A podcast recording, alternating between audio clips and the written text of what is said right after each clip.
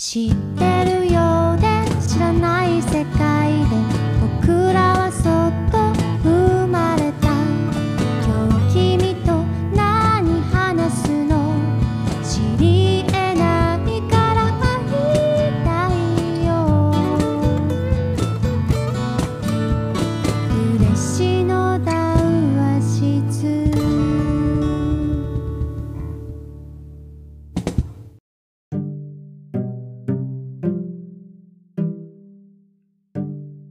佐賀嬉野温泉で夜な夜な繰り広げられる秘密の談話室旅館大村屋の北川健太が市内外で活躍するさまざまなゲストとともに対話形式でそれぞれの物語ナラティブを語り合う番組ですと。ということでですね、えー最近続けております、えーローカルビジネス談話室ということでですね、はい。えー小木市にありますお隣印刷の社長お隣さんとともにですね、はい。まあ、佐賀で活躍されている、まあ、中小企業の経営者であったりとか、えー生産者であったりとか普段こういうなんかなビジネス界隈の記事に載らないであろう 小さい規模の人たちがどうやって生き延びているのかというえーそのローカルのビジネスをちょっと語ろうということでやっておりますけども、えー今回はちょっとまた変わった、はい。えー方という変わった方というか面白い方、ね。興味深い方に来ていただいておりますね。はい、えー、と今回ですねか合同会社ライトギアの山本卓さんをお呼びしてます。でもで今回今回で4人目、4人目ですね。で初めてのちょっと起業家の方を、起業家。か起業家。っこいいな。僕たちではちょっと後を継いだ僕たちっていう僕らね。承継をした人じゃない。生まれながらに古傷を負ってるんで。今更ね。そうそうそうそう。今更スタートアップなんて語れないんでということでですね合同会社ライトギアの山本卓さんでございますけども、はい。まあ、簡単にプロフィールを肩書きが多いんですよお隣さんこの人。ビビデオグラファーえ？ライター映像ディレクターよろず支援拠点コーディネーター恵比寿 FM パーソナリティ。あこれ最近ちょっと終わっちゃったらしいんですけども、うんうん。はい、で大阪府高槻市生まれ高校卒業後俳優、えー劇作家演出家イベント制作テレビディレクターを経て2019年佐賀県に移住と。佐賀県地域おこし協力隊として活動しながらウェブ制作編集や動画制作部として活動。2021年1月地域活性を目指すライトギア合同会社を設立。佐賀県や佐賀市など自治体向けの動画作成や地域の方への動画作成やコンサルタント業など情報発信に力を入れさらなる地域活性化に向けてシェアオフィス事業などさまざまなプロジェクトを展開していると。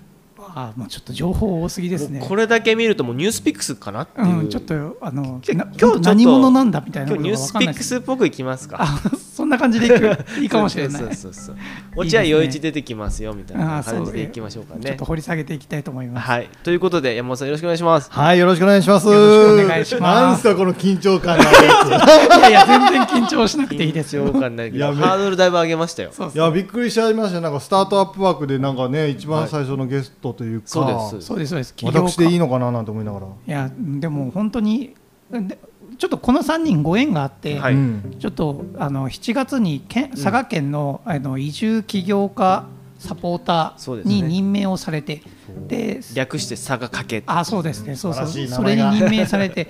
でえっとまあそこで初めてまあさもともと僕はちょっと山本さんにお会いしたんでその時初めてやったんですよ。はいはい。初めてでしでも健太君初めてやった。いやえっと以前お会いしたことありました。はい、うんでもそこまでがっつりとってそう感じじゃなくて。そうそうそうなんですよ、はい。なんかこうファンキーな人いるなっていう。僕もなんかシュッとした人いるなみたいな。で そういったご縁があってじゃあそのメンバーの中まあ多分今後と何人か登場多分今後してくるとは思うんですけど、はい。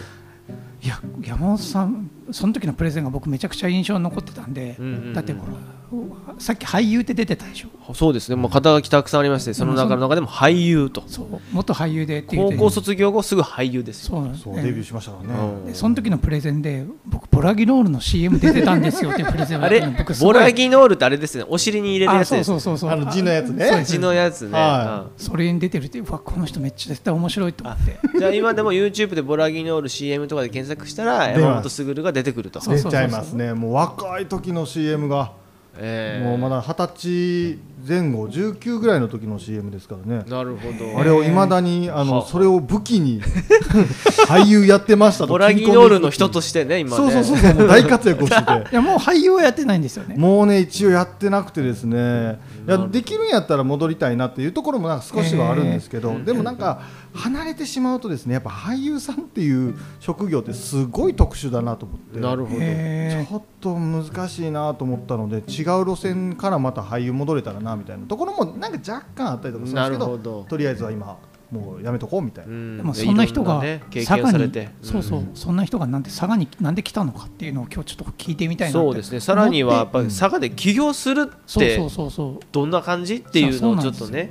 しかもそういった多分縁もゆかりもなくゆかりあったんですか？いや全くなかったです。俺本当にあのその東京で仕事をしている時そういう時はテレビ局で働いてたんですけど、はでちょうどなんかタイミングというか、うん。なんかそろそろ違うことやりたいなと思ったタイミングがあって、はいはい。であのまああの局内にこうモニターバーっていっぱい並んでるんです、はい各局こう見れるように、うんうんうん。でその時にこうなんか政府がやってる会見があって、はい。でそれをちょっと見てた時に地方に力をこれから入れますみたいな言ってらっしゃったんですよね。でそれを見てほんまかなってなんか思ったんですよね。地方に力入れるってほんまにやんのかねみたいな。でなるほど。そっから地方っていうのに興味がなんかちょっと出て、うん。で地方に行くんやったらじゃあどうするかなと思った時に協力隊っていう制度は知ってたんで、じゃあえ。ちょっと調べてみようみたいな。で、うん。調べていくといろんなねミッションがあって、うん。あと地域もいっぱいあるじゃないですか、うえうん。から何にもなんか分かんなくなっちゃって、ー。情報量が多すぎて、うんうんでうん。なんとなく九州の方に行きたいなーって思ってたらその移住イベントで九州沖縄フェアみたいなのがあって、タイミングよく、うんあほなこれちょっと行ってみようかねって言ってなんか書類とか書いてはあ入り口入ってねあのいいろんなこう鹿児島とか熊本とかいろんなブースがある中一番初めにパッてこう声かけていただいた方が佐賀県の方で。へなるえほだから結局その佐賀県の方に声かけていただいてお話ししてたらなんかあの面白そうだなと思った。思ってででただなんかどういうふうなところかは全く情報が分かんなかったんで、ううん。ん、って困ってたら実は協力隊という制度をちょっと使おうと思ってるんですって相談したらあそれやったらまだ表にはだ出してないんだけどこういうような地域の,、うん。あの方を取材をしてウェブサイトに上げるというミッションのやつをこれから募集しようと思うねんっていうのを聞いて、これやったらなんかいろんなことも知れるし面白そうだなっていうのでもうん。うその日に行きますって賞味2時間ぐらいで移住決めたっていう。えーそれすごい。が何年前の話なんですそれがねもう、えっと、4年前とかになりますかね。2019年の6月ぐらいになるほど。移住イベントだったと思うので本当ちょうど4年前とか。そのテレビ局で見て見てたのも4年前ぐらいです4年前ぐらいです。ああはい。その地方創生っていう言葉が出たのが2014年ななんですよ。で地域おこし協力隊がその後なんで、うん。始まってちょっとしてからですかねでもその東京にいながらその地方創生っていうそのニュース見てその地方そ地方の時代なんだって思って、うん。そのちその地域イベントに足を運んだその思考ってどんな感じだったんですか？いやもう何にもあのただただ興味本位というかなんかそれがなんかもともとその役者をやってたりとかすると探求心が結構芽生えてるというかあなんか興味あったらちょっと一歩踏み出してみる実際に話聞いてみようとか見てみようっていうもともと行動を起こす方だったんですね。そうですね。今までこう比べていくとそうですね。行動を起こすタイプやったので、うん。だから特になんか弊害があるわけではなくて、はいはい。まあ、移住をするんやったらうん。どうなんだろうの情報収集のために一歩動いたみたいなへえはいすごい。最初からもう移住するんだは決めてなかったというか。でも結構だってそのイベント九州フェアでも他の県いっぱいあったじゃないですか。ありましたありました。ピンポイントで佐賀で2時間で決めたってことですか？そうですね。もう選択肢あんまなかったんですか？いや選択肢を本当はいろんなところ見たかったんですよ、うんうんけどなんか佐賀県のその、ね、担当の職員さんがうん。わーって喋ってくれはって、うん。でそこからあの協力隊の OBOG の方もおられて、はい。でお話聞いてたらもう結構それでお腹いっぱいであとつなんかワクワクしちゃったからもうお他見なくてもいいやと思って。ーなるほどなるほどはい。なるほもう一択でも佐賀って。どなるほど。どっちかとそういうなんか場所とかが問題じゃなくってそう。もう自分のなんかその興味がうん。あってフィーリング合えばもうずっといっちゃうんですね。あそうですね。なんかもう本当なんでしょうね暴走機関車と言いますか。え。なんかこう思い立ったらとりあえず走れみたいな。えー、でところはそれはその俳優業とかテレビ業界行ったのもそういう思いなんですか？もともと。もともとがそうですね。なんかもともとこう学生時代の時って中学小学校ぐらいからちょっといじめられててそれを大阪時代。大阪時代。うん。もうちょっと今よりももっと太ってて、首がないぐらいな感じだったやっぱりねあのフォルムでいじめられるじゃないですか、まあ特にね関西圏。って怖い怖い怖い。もうほんまにあのでもいじめるあの今思えばめっちゃ面白いいじめやなと思うようにはなったんですよ。あかあのあのアルトリコーダーってあるじゃないですか、はいはいちょっと大きめなリコーダー。はいはい3つぐらいに分かれるんですよ、はいはいであれ袋に入ってて。で僕バーって袋を開けたら拭くとこ3つ入ってて、うん。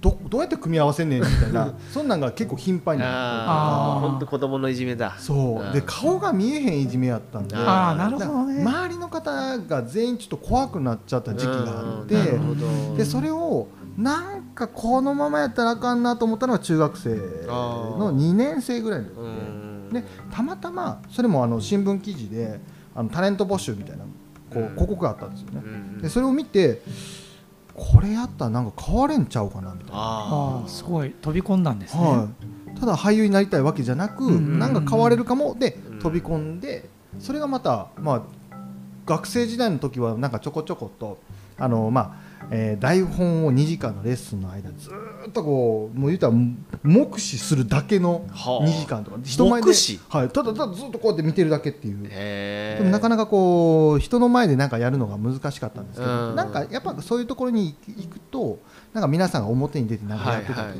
だ自分もやってみようかなみたいな。あうんうん。ーで表に出るようになってきて周りの先輩からこうお笑いをやってみいひんかとか。なんか声かけていただいて、うん。なんかそれが面白く感じてきて、うん。表に出ることができる人前で喋れるようになった。なったんですね。よしここでもういいやと思って高校卒業と同時にまあ養成所も卒業だったんではい。もうそのまま俳優業やめようみたいな。別になる気もなかったんで、うん。そのままもう高校を卒業してはい、就職してみたいな。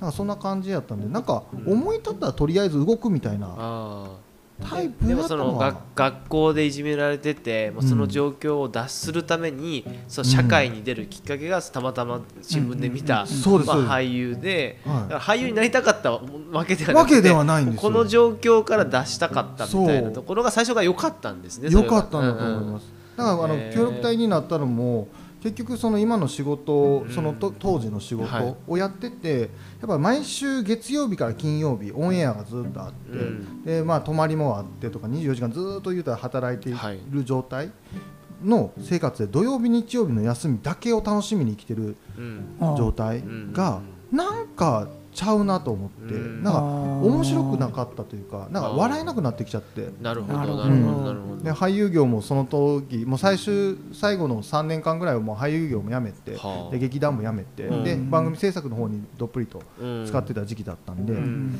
なんかそういう生活にまあお金は普通に稼げるし、うん。何も苦じゃないけど、ん。なんか自分の中で違うなと笑えてない最近全然。満たされない何かがあったんですね、ずっとね、でそれをなんか満たすものってなんだろうっていうのがたまたま多分地方の移住っていうところのワードでなんか満たされそうな感じがしたのかもしれない、まあなるほどね。知らない世界だからかもしれないですうね。ん。飛び込めみたいな。うんうんうんあじゃあもうそれはもう中学生とか変わらずにってことでしょ？そうですね。全部がもう本当にその、飛び込めみたいな。飛び込めみたいな。なるほど。でそれで佐賀に来たと。そうですそうです。佐賀に来ちゃった。でえ地域はどこだったんですか？佐賀の。地域は、えっと、一応中山間地域の、えっと、うちの佐賀市内を中心に、まあ、三瀬、富士七山旧良木瀬振松梅っていううん。6地域が活動エリアになってる、うん。昔あのペンタ共和国って言われてる5つにはいプラス松梅が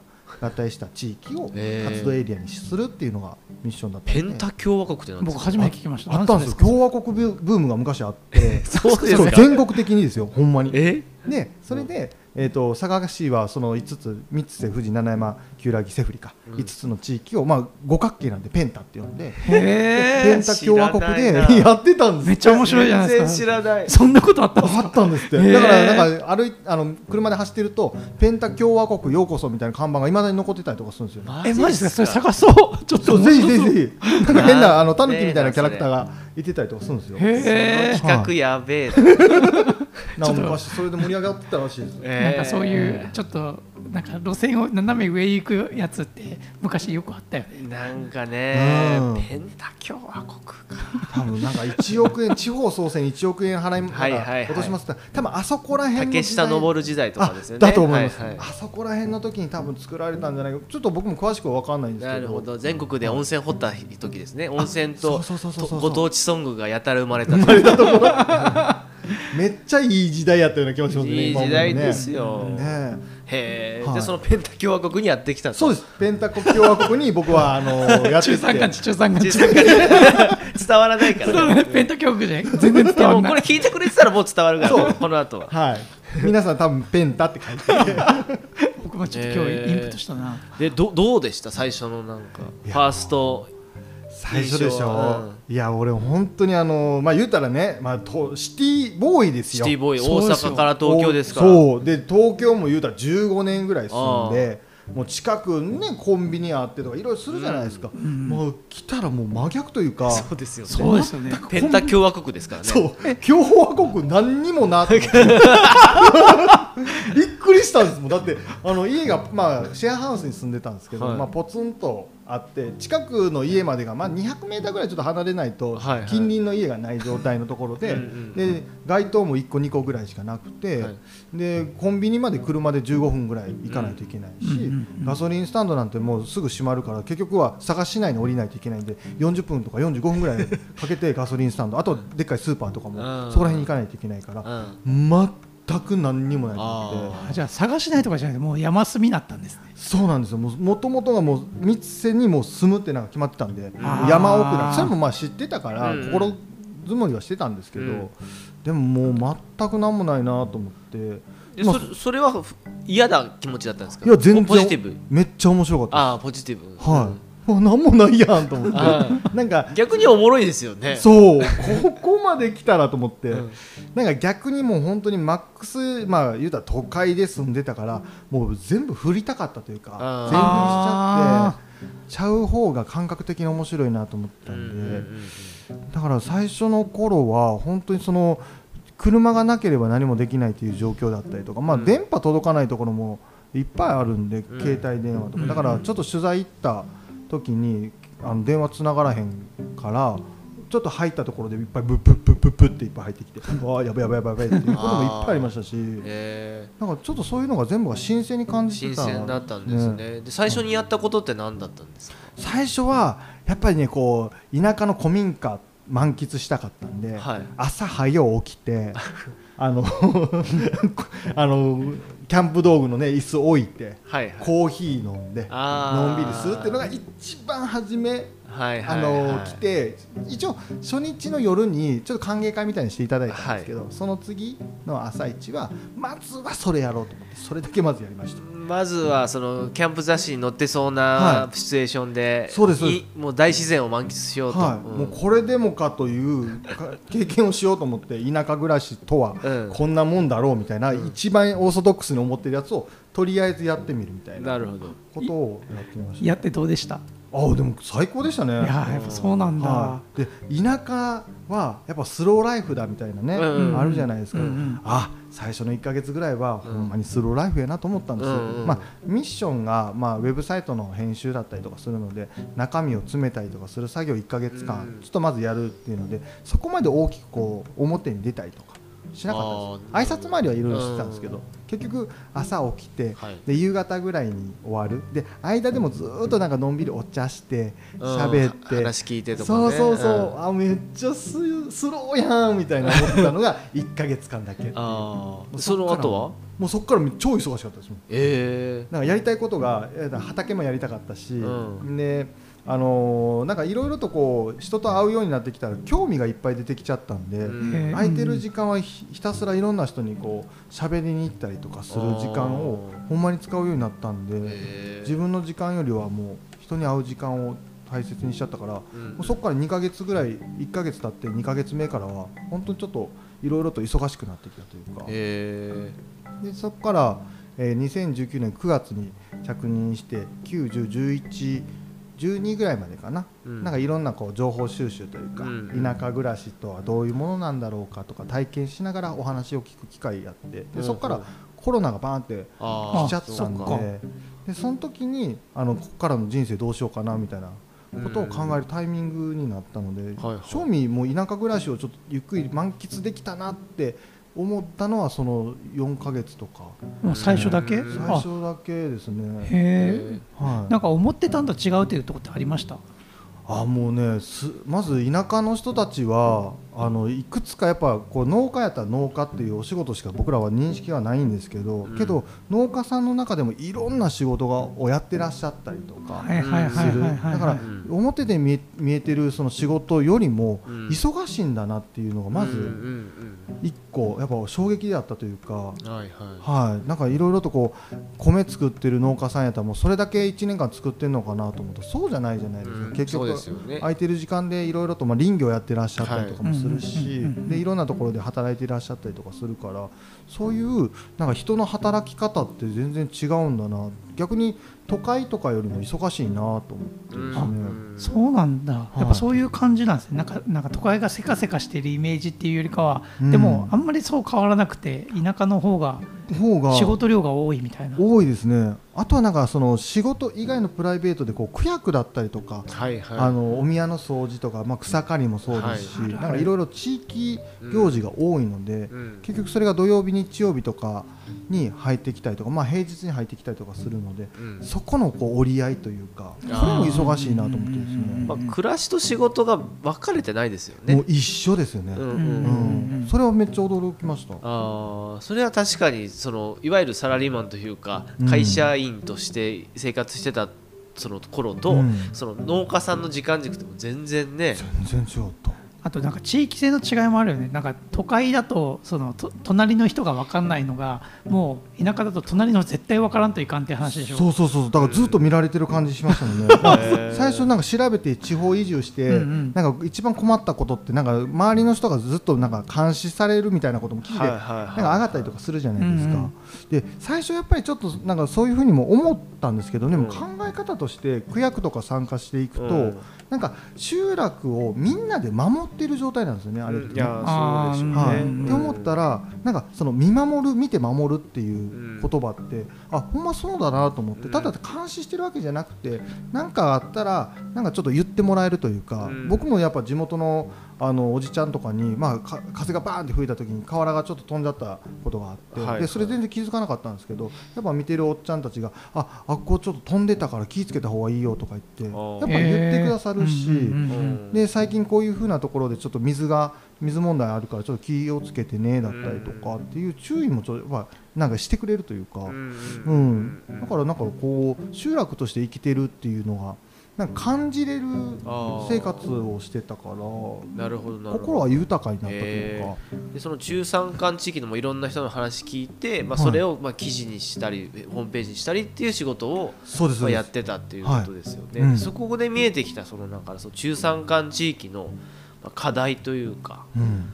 困ってることとかってどんなことが多かったですか？困ってることで言うとやっぱりこう人手が足りないっていうところはやっぱ露骨にはありましたよね。その自分がやりたい、まあ、農農業であったりとかしてやっぱ規模は広げたいけど、うん。やっぱそこに対しての人員がいないし自分のやってる、えー24時間しかやっぱ時間がないから、ん。その中でどういうふうにこうせめぎ合うかみたいなやっぱ人手の問題であったりとか時間の使い方、うん。あとはもう、販路を拡大するだったりとかその収益をどう取るかっていうところはやっぱり皆さん困ってらっしゃったりとかする。あ部分は多かったりとかしましたね。一次産業として何かを作ったり取ったりっていうのはできるんだけど、うん。その後の流通とか販路拡大とか、う。ん。まあ、それこそウェブを使った EC とかっていうところが全然できないっていう感じそうですね。よ結構難しいってなってなんかタイミングよくその、まあうん、タイミングよくというか、まあ、コロナがあってね僕も今後どういうふうにこうこっちに、まあ、定住を、まあ、なんとなくそのこっちに来た時に、まあ、次移住をするか、うん。まあ、定住をするかって、まあ、2択になった時になんか他の地域に行くっていうのはちょっと違うなと思ったんで、まあ、定住をちょっと選んでたんですよね。はいはい。で定住をするんやったら、まあ、起業をするのか、えー経営をするのか、まあ、どっかで働き始めるのかっていう 3, 三つの選択肢の中でなんかもうなんか自分でなんか立ち上げたいなっていうのもなんとなくあった時に、はいはい。そのコロナでこの情報発信うん。をやっぱ困っている方々がやっぱ相談に来られたりとかする機会が結構多くなってきて、なるあほでもやっぱ取材をしている時にカメラを回してたりとか、どはいはいはい。で自分でもやっぱ映像のスキルをちょっとなんか、えーやりたい、えー、とそうスキルアップしたいなっていう時に、うん。まあ、YouTube をとりあえず自分の皆さん僕のこと知らないから、ん。YouTube でとりあえず100日毎日更新しようと思って、でえー100日間バーってやってたものを知ってくれてる方々が、えー。相談に来ていただいて、うん。情報発信というところでやっぱ困りごとが多いんだなっていうのが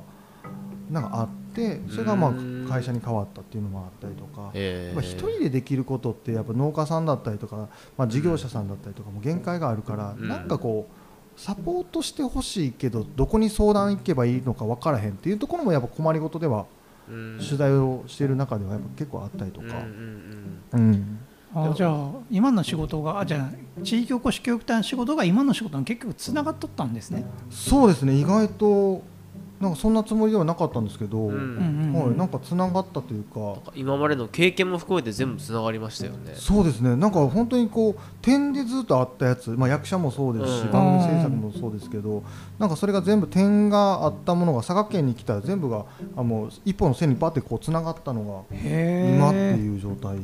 うん。うんしかも本当取材してる中でその課題が見えてきてそこにアプローチするんやったらあ僕やったら映像だったりとか何かうん。できるなっていうできるなが多分出たんやと思います、なるほどね。はい、今会社は一人で今一人でやってますね、うん。えーすぐ仕事ってたくさん来たんですか？いやもうこ、ま、もう全然来なかったですね。最初のあでもそうですね。最初のえっ、と本当にまあ100日講師毎日やってで映像制作としてまあ自分のえー編集するんやったらこの時間配分できるよねとか、うんカメラの撮影だったらこういう形やったらいけるよねみたいなことを100日間で分かった段階で特に営業先というか実績がなかったんで、うん。あのもう地元の方がなんかこういうの作りたいねんっていうのをとりあえずなんかあいいですよって言って一緒に作ってた。だから最初は結構ボランティアというかで振っていってた部分もあってでそこから本当タイミングよく、うんその動画を見ていただいた NPO の方がいてらっしゃって、はい。でその方が、えー、とお声かけていただいて、うん。でじゃあちょっとやってみようかなが一番初め。そ立ち上げる会社にする前ですねそれね。だから100日更新やって半年6ヶ月ぐらい経ってから初めて仕事に変わった感じでしたよね。うんえ起業したのってごめんなさい。いないいつになるんですか？えっとね2021年の1月とかですね、あそれはじゃあち地域おこし教育隊の任期中？人気中です。はいだから僕失敗しちゃったなと思ったんですよこれも。えどういうことですか？あのき協力隊であの移住の支援金ってあるんですよね。そうほう。ほう3年間やってる中で最後の1年、えっと3年目か。はい。3年目を迎えて、えーそこから会社を起業するんやったらそこに対して補助金出るんですよね。えあー。だからそれしその3年目からって知らなかったから、はいはとりあえずその前に立ち上げちゃってい さっきやっちゃったんだ。そうやっちゃって、はいああすぐるくんそれダメだわみたいな。であ 使えない使えなかった。なんだよそれって。見て本当は早めに言ってくれよみたいな思ったんですけど、あもったいない、えうん。でもなんかもうこれもタイミングやったというかあでもそうそうですね。はい、なんか会社立ち上げようとは全く思ってなくて個人事業主で映像制作やりたいなぐらいでよかったというかなんか税金とか言われてもようわからんかったし、そでれこそ初起業ですもんね。そうなんです。だから全部が今ずっと壁にこうぶつあぶつかりながらですね。ぶつかってぶつかってでも止まることはあかんからそれを押し込んで進んでるみたいな。いやいやぶわあの壊してないんか。これじゃ押してる。倒してるっていう壊れないんですよ硬いから壁は。硬いからね。はい、だからもうとりあえず押し込んで進んでいくみたいな。ーうんうん。が今ですね。はい。やっぱその中山間地の協力隊時代でやっぱりそこの情報発信がちょっと佐賀には足りないなというか自分だうん。自分がなんか手助けできるなっていうところがまあ一番あったっていうことですそうですね。なんかうん。困りごとが本当にそれが多かったかなと思います、うん。でその映像制作で情報発信、まあ、YouTube だったりとか、はい。えっとインスタグラムだったりとか Facebook だったりとか、まあ、ショート動画もこう流行ってきた時期というか、うんうん。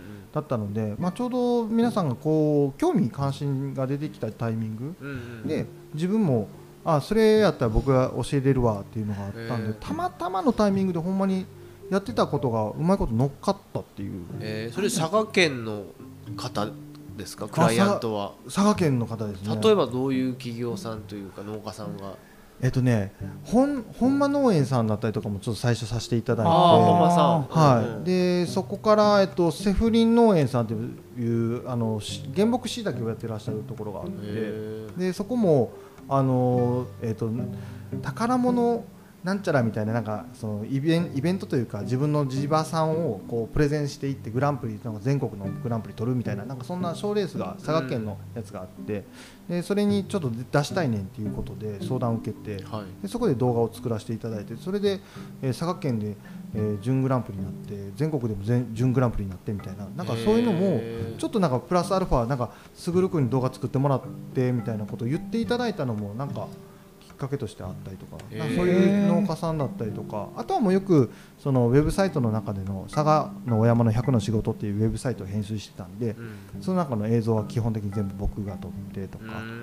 んあとはもう佐賀県の NPO の、えっと、温暖化防止ネットさんが一番初めにもう仕事としていただいたのはそこでしたね。だから一日それが3ヶ月ぐらいの間で6本か7本ぐらい動画を作ってほしいっていう、へー。はい、で特にあの内容のあれ企画書とかもなくうん。ただほんまに作ったことないからそういうのをオンラインで、えー今回フェスティバルをやりたいからそこの動画を作ってほしいっていう発注でへで、すぐるくんがやってるそのなんか Vlog というか、はいはい。僕の YouTube チャンネル見てあこういう形でやりたいっていうので声かけていただいたみたいな、そっか、ね、それ2020年から20 21年ぐらいでしょ？あそうですそうです。ちょうどコロナ禍なんよそうかそうでその時に、いや僕たちの業界でも結構インパクトがあって、うんイベントがことごとくなくなったよね、うん。えーでその時にどこに移ったかって言ったら全部みんな YouTube とかうん。動画ね動画とかをガンガン作るようになった時があって、そうそうそうそう。確かに確かに。でその時の波がちょうど来たんだ。うん。タイミングあー。カツンってなんかカツンって来たんだ、うん。いや多分そうだと思った、100万円もらわなくてよかったですよそれは。うん。そうですね。会社でも本当失敗したなと思いましたけど。ね最初はね。はい、そうそう。でもそれでも別口でちょっと考えていただいて別であのえだって起用したんですよ。ね多分そうコロナとかなったらそういった意識多分なってないと思っちゃうね、確かに確かに、うん。あの家にこもって見る嬉しの茶時もやたら動画撮影多かったですもん。あやっぱそうなんだ、うん。PR の佐賀のやつとかで。や今まで多分スチールとか紙とかでやってたとか、うん。イベントだから PR でやって来と来てもらうことに執着えあの、うん。軸が置いてたのが人来ないから、うん。PR を先行してやろうねみたいな。そこでうでさっき EC につなげるとか。うん。まあ、コロナ禍はそれぐらいしか予算の消化の仕方がなかったでしょうね。あーそうだと思いますね。う。んイベントも打てないですし、うん。いやうちはでも逆にそれがもうありがあのおかげもうこんなこと言ったらいかんけどラジオで言うけどコロナのおかげだったっていうのも、うん。時代時代がちょっとうん。本当やったらもっとあの5年後ぐらいかで進むぐらいのペースが2年で進んじゃ1年か2年でやっちゃったんで、うんでもそのぐらいのスピード感があった時にちょうど乗れたんだなっていうのがうん。すごい今印象的だった。佐賀県内でそういう動画制作やってる方でまあ何人かいらっしゃると思うんですけど、はい。多いんですかね？少ないんですかね？いやなんか会社でのあの映像制作は少ないと思います、うん、僕もそれを思ってる。その結構その時僕探したもん。動画撮れる人いないかなとか。うん。まあ写真は結構いますよね、うん結構いる。けど写真いる。動画となるとやっぱりまあなんか浮かぶの数名とかですもんね。そうそう。うん。うん。編集いや動画は撮れるけど編集できる人がいないのよ。とかあとその山本さんの動画というとそのなんていうかな。どちらかというとそのこうあのプロモーションビデオっていう感じじゃなくてどちらかというとこうリアル感があるというか。そうですね。それこそ YouTube 的 Vlog 的なものがなんか多いような気がするんですけど、それこそ東そういう京時代の。そんなのやってる人いないですよね、うん佐賀ではまず。いやありがたいこれもだからニュース番組ずっと作ってたから、うん。なんか、うんうんうん。そのなんかおしゃれなプロモーションビデオとかもようわからない。です、まあ、なんか作ろうと思えば作れるんですけど、うん。ちょっとわかんなくて、うんそれよりかはこの人の伝えたいことなんだろうだったりとか、うん。どういうものが伝わりやすいかなだったりとかの、はいはい。嗅覚がの方ばっかりや勉強させていただいたから、うん。なんか変にその肩にカチッとはまったやつよりかは、どちらかというとドキュメンタリーチックな方ーがやっぱ僕は得意なんだなそういうのも絶対ないといけないと思うんですよね、うちも今暮らし観光案内所っていう情報発信をはい。毎月やってるんですけど、うん。そのいわゆるかっこよすぎないっていうのをちゃんとテーマにしてます、うん。うん。なんかその手触り感であったりとか、うん。ちょっと素人っぽさといううか、んなんかこうかっこよくすることで割とできるんですよね、そうできる。できちゃう。できちゃうんですきちゃうのよ。だからそそこに行きたくない自己満足になりたくないっていうかやっぱり読んでみたいなとか読んでて面白いなとかなんか親しみあるな行ってみたいなっていうのがうん。割と大事だなってうん。思うのですごく共感しますね。いやよかった。結構本当ライブ感ってすごく重要だなと本当に映像制作してて特に思いましたし、うん、今なんか僕もやっぱそんなに映像のスキルが高い方ではなくてもともとそのディレクションなのでディレクターのお仕事なのでうん。カメラマンはカメラマンでいるしうん。編集マンは編集マンでいるしでレポーターはレポーターでいるしうん。でそれをどうまとめるかっていう話なのでうん。基本的に一人でこう映像編集やりますカメラ持っていきますっていうのは本当こっち来てからうわーって。あそうだったんですか、はい、ある程度情報だけこの教えてもらってたんですけどうん。それが身になってなかった、はいはいこっちに来て過去言うたら過去問めっちゃ出して めっちゃ勉強しまあて、実践が一番勉強になりますもんね、うん。うん。でもまあねニュース番組とかやってたからでしょうけど、はい。もう今はねもうテレビの代わりにみんなスマホなんでうん。これがテレビの代わりだから、うん。テレビやってたのってそのままスマホにそうそう。いそうできるし。移行してたようなもんですもんね。はい。その東京で培ったノウハウがここでさっき線がつながったって言ったけどまさにそんな感じなんですね。はい、まさかですね、まあ、でも映像制作はもうやりたくないと思ってこっち来ちゃったから 全部やりたくないと思ってやっこっち来たら全部やることになってるから今、それ面白いですね。やりこ、そうだスローライフしに来ようって思ってたのに、はスローライフじゃなくてもう前の仕事めっちゃやってるみたいな。めっちゃやってるむむこ昔よりも忙しいですもんね今ね ああ、はいいいことですよね。ありがたいですねそれだけ佐賀にはやっぱりコンテンツがあるんですよね。うんそれだけこう映像にするとか発信するべきものがたくさあーめっん。ちゃありますねさいそれこそ最初来た時何もないと思った。はい 何にもねえなこうと思って。情報的にも何にもなかったから、うん。うん、けどやっぱりめっちゃありますね、めっちゃありますよね。めっちゃあります。僕も東京4年住んでてうん。思ったのはその商品はたくさんあるんですよ。うん。東京には。うん。けどそのなんかな商品じゃないものが少ないというか。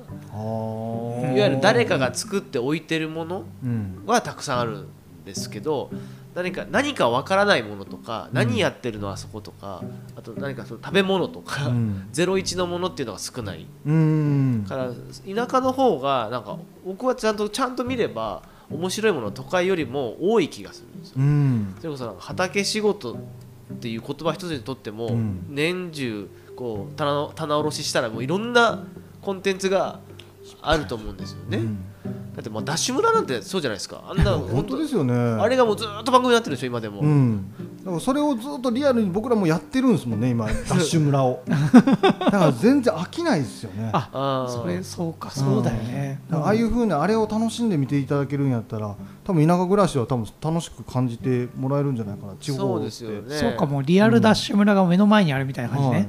もうダッシュ村よりダッシュ村かもしれないですよね。そうそう。いやめっちゃありますもんねなんか。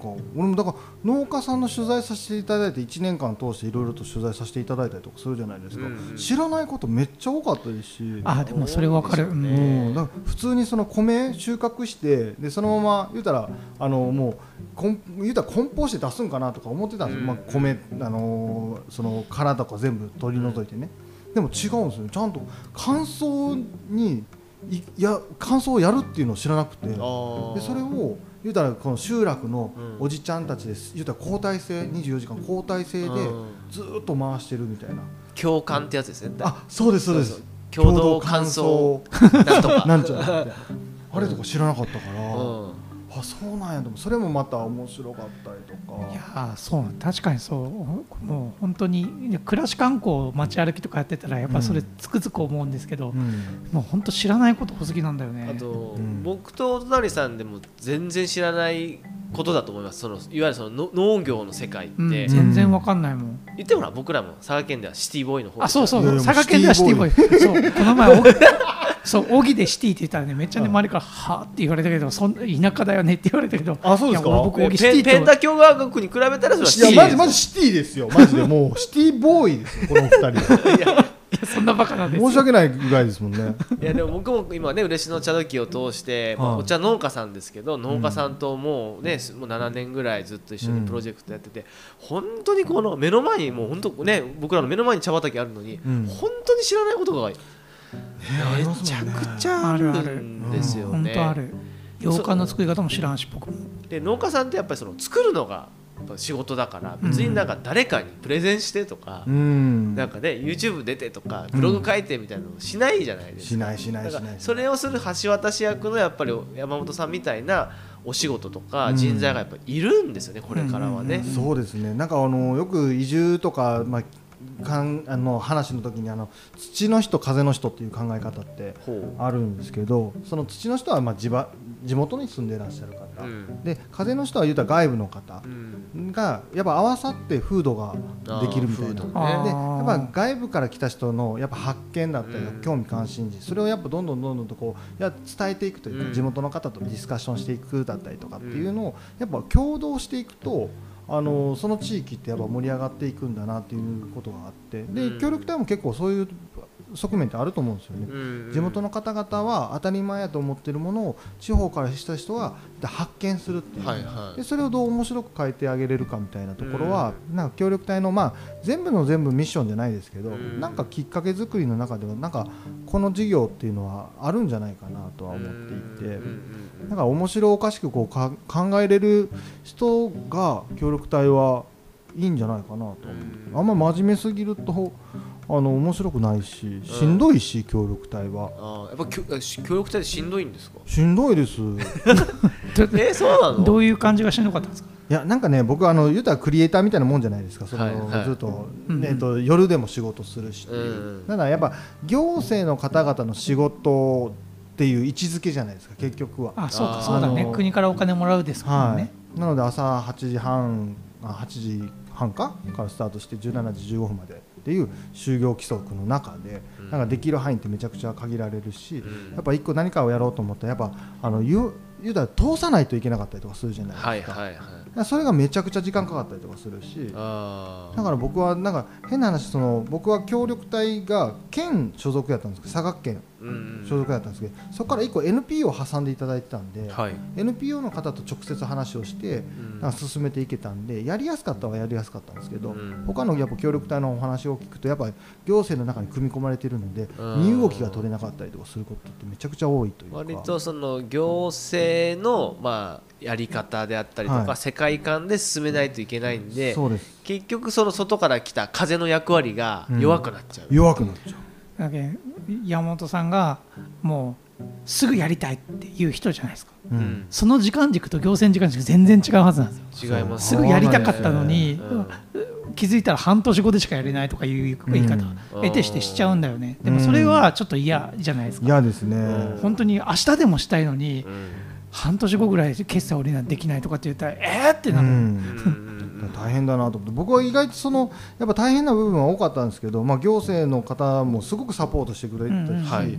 で NPO の方もサポートしてくれたし、まあ、折り合いはつかないところいっぱいありました、うんもう何回もやめようと思ったんですけど、けどなんかとりあえずその山本卓という人間ってどちらかというとアメーバみたいなもんでいろんな形に変わるし、うん。いろんなもん吸収していくし、だからなんかカチって肩にはめたらあかんねんなっていう認識を持たすために、うん。いろんなあのなんかことをやっていくっていうスタンスに変わったというか。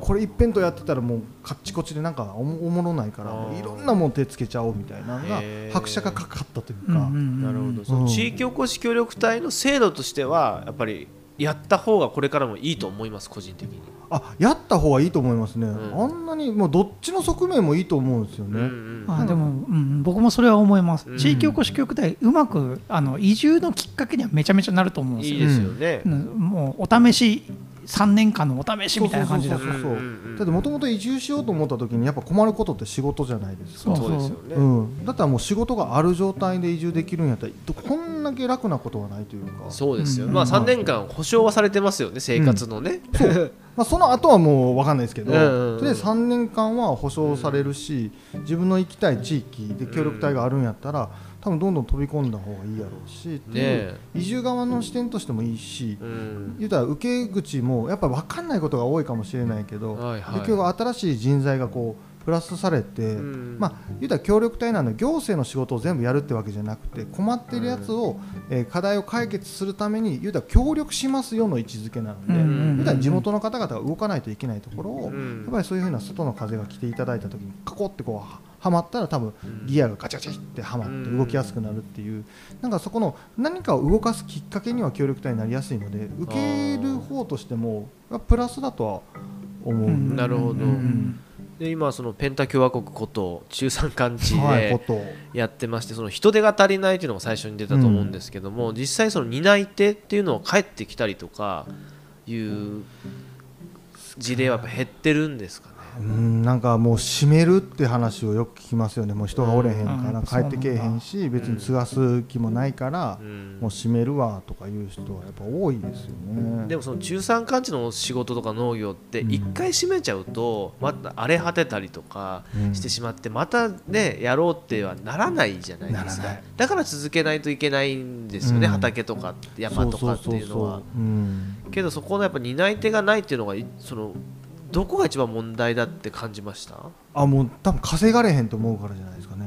収入の面ですか？収入の面。うん。なんか仕事のなんか大変さはやっぱどの仕事も一緒じゃないですか、うん。なんか面白かったりとか自分がやっぱ興味あったら全然大変な仕事でも大変じゃないかもしれないけどただ大変な割に稼げへんっていう状態。うんがやっぱ中山間地域特に田舎っていうのはやっぱ多いし、うん。やっぱその一次産業をやってらっしゃる方々ってすごい年月をかけてやっぱ野菜育てたりとうんかするじゃないですか、うん。3ヶ月4ヶ月とか、で作ったものが1個1個あたり150円とかなんかそれぐらいの安い、うん。でしかも言うたらお大手に卸すんやったらもっと安く買い叩かれるから、収入源としてはうん。少ない、だからやっててこれだけの稼ぎかっていうとやっぱやる気がなくなってくるからうん多分仕事の収入面が一番やっぱり、いやーそうですようね、ん、あんまり皆さんがこう農業だったりとか。逆に稼げるってなったらやってきますよね。やりますやりますやります、ううん。んその本当に例えば遠洋漁業行って稼ぎたいっていう人もいるじゃないですか、うん。いますいます例えば。うん。そうきつくても、ね、行っ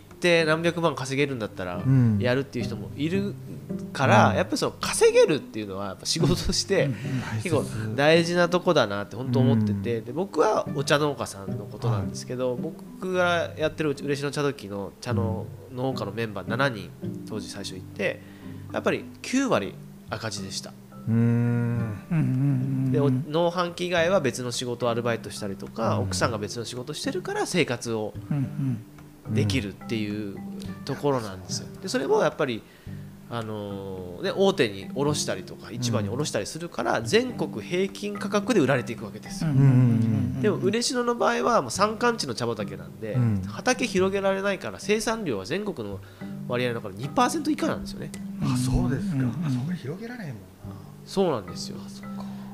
だからあのどんどんこう自利品になっていくっていうことなんですけどで茶ど嬉野茶時として旅館とコラボしていろんなプロジェクトとかイベントとか観光コンテンツやったことで、うん。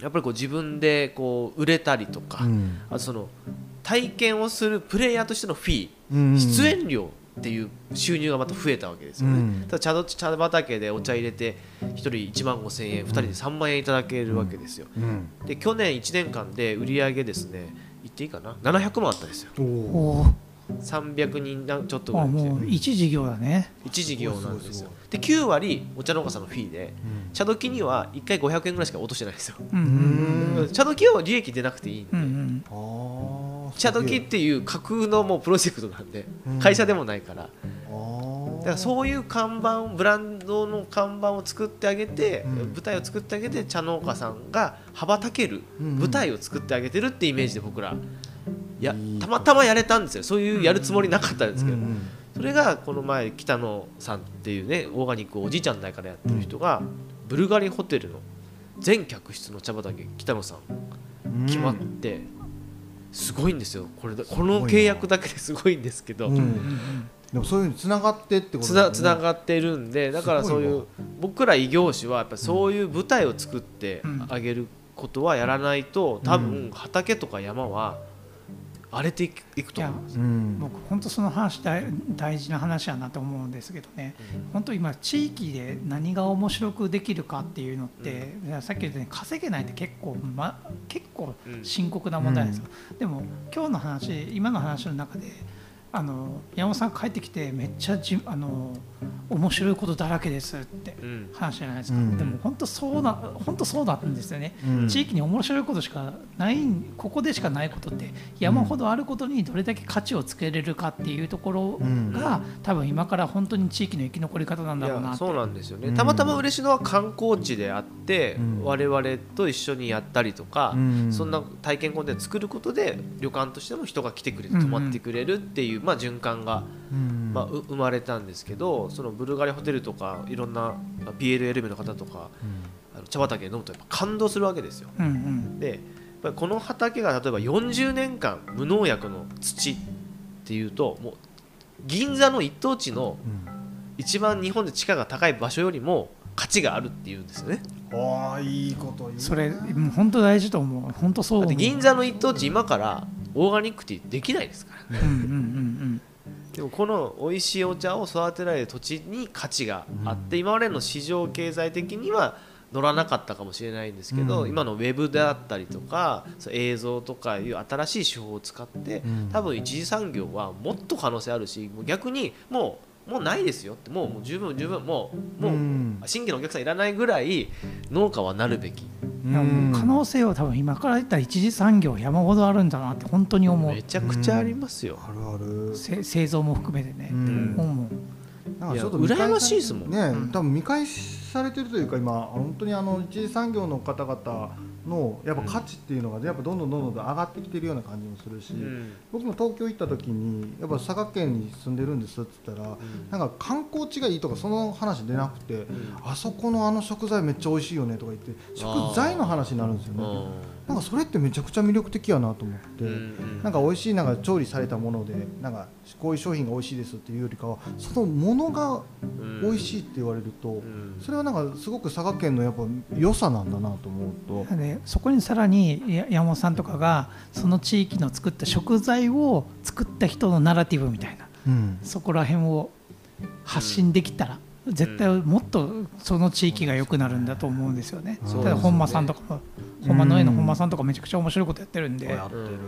絶対いいと思うんですよね。いやだから割と今までは情報も、ね、なかったしネットもなかった時代はやっぱり大きい組織とかスキームの中でうん。やっぱり物流も含めてやっていかないと成り立たなかったんですけど、うん。うん。今もう本当このネットがあるんで、うん今日みたいなラジオ収録もして自分たちでそうそうそう。こういう機材ね、ねすごい機材が揃ってますからこういう話をして誰かが聞いてくれてるっていうことももう20年前30年前考えられ考ない。えられへんかった、こんなんやるんやったらもうどんだけ金かかるかどんだけ時間かかるかって話。あやっぱそうだった。だけど大東京で第一線でやってる人たち。そうですよね。あそうですよね。ーいやすごいことやと思います。すごい何でもできんなと思って、まあね PR のあれで言うとライブコマースだったりとかもそうですし、ん。自分たちでスマホ一台でできるから、ん。なんかできるその発信力っていうのはめちゃくちゃ増えてきてるやろうから、ん。それを今僕はそうやって動画をこう制作するので僕はただただ作るわけじゃなくて、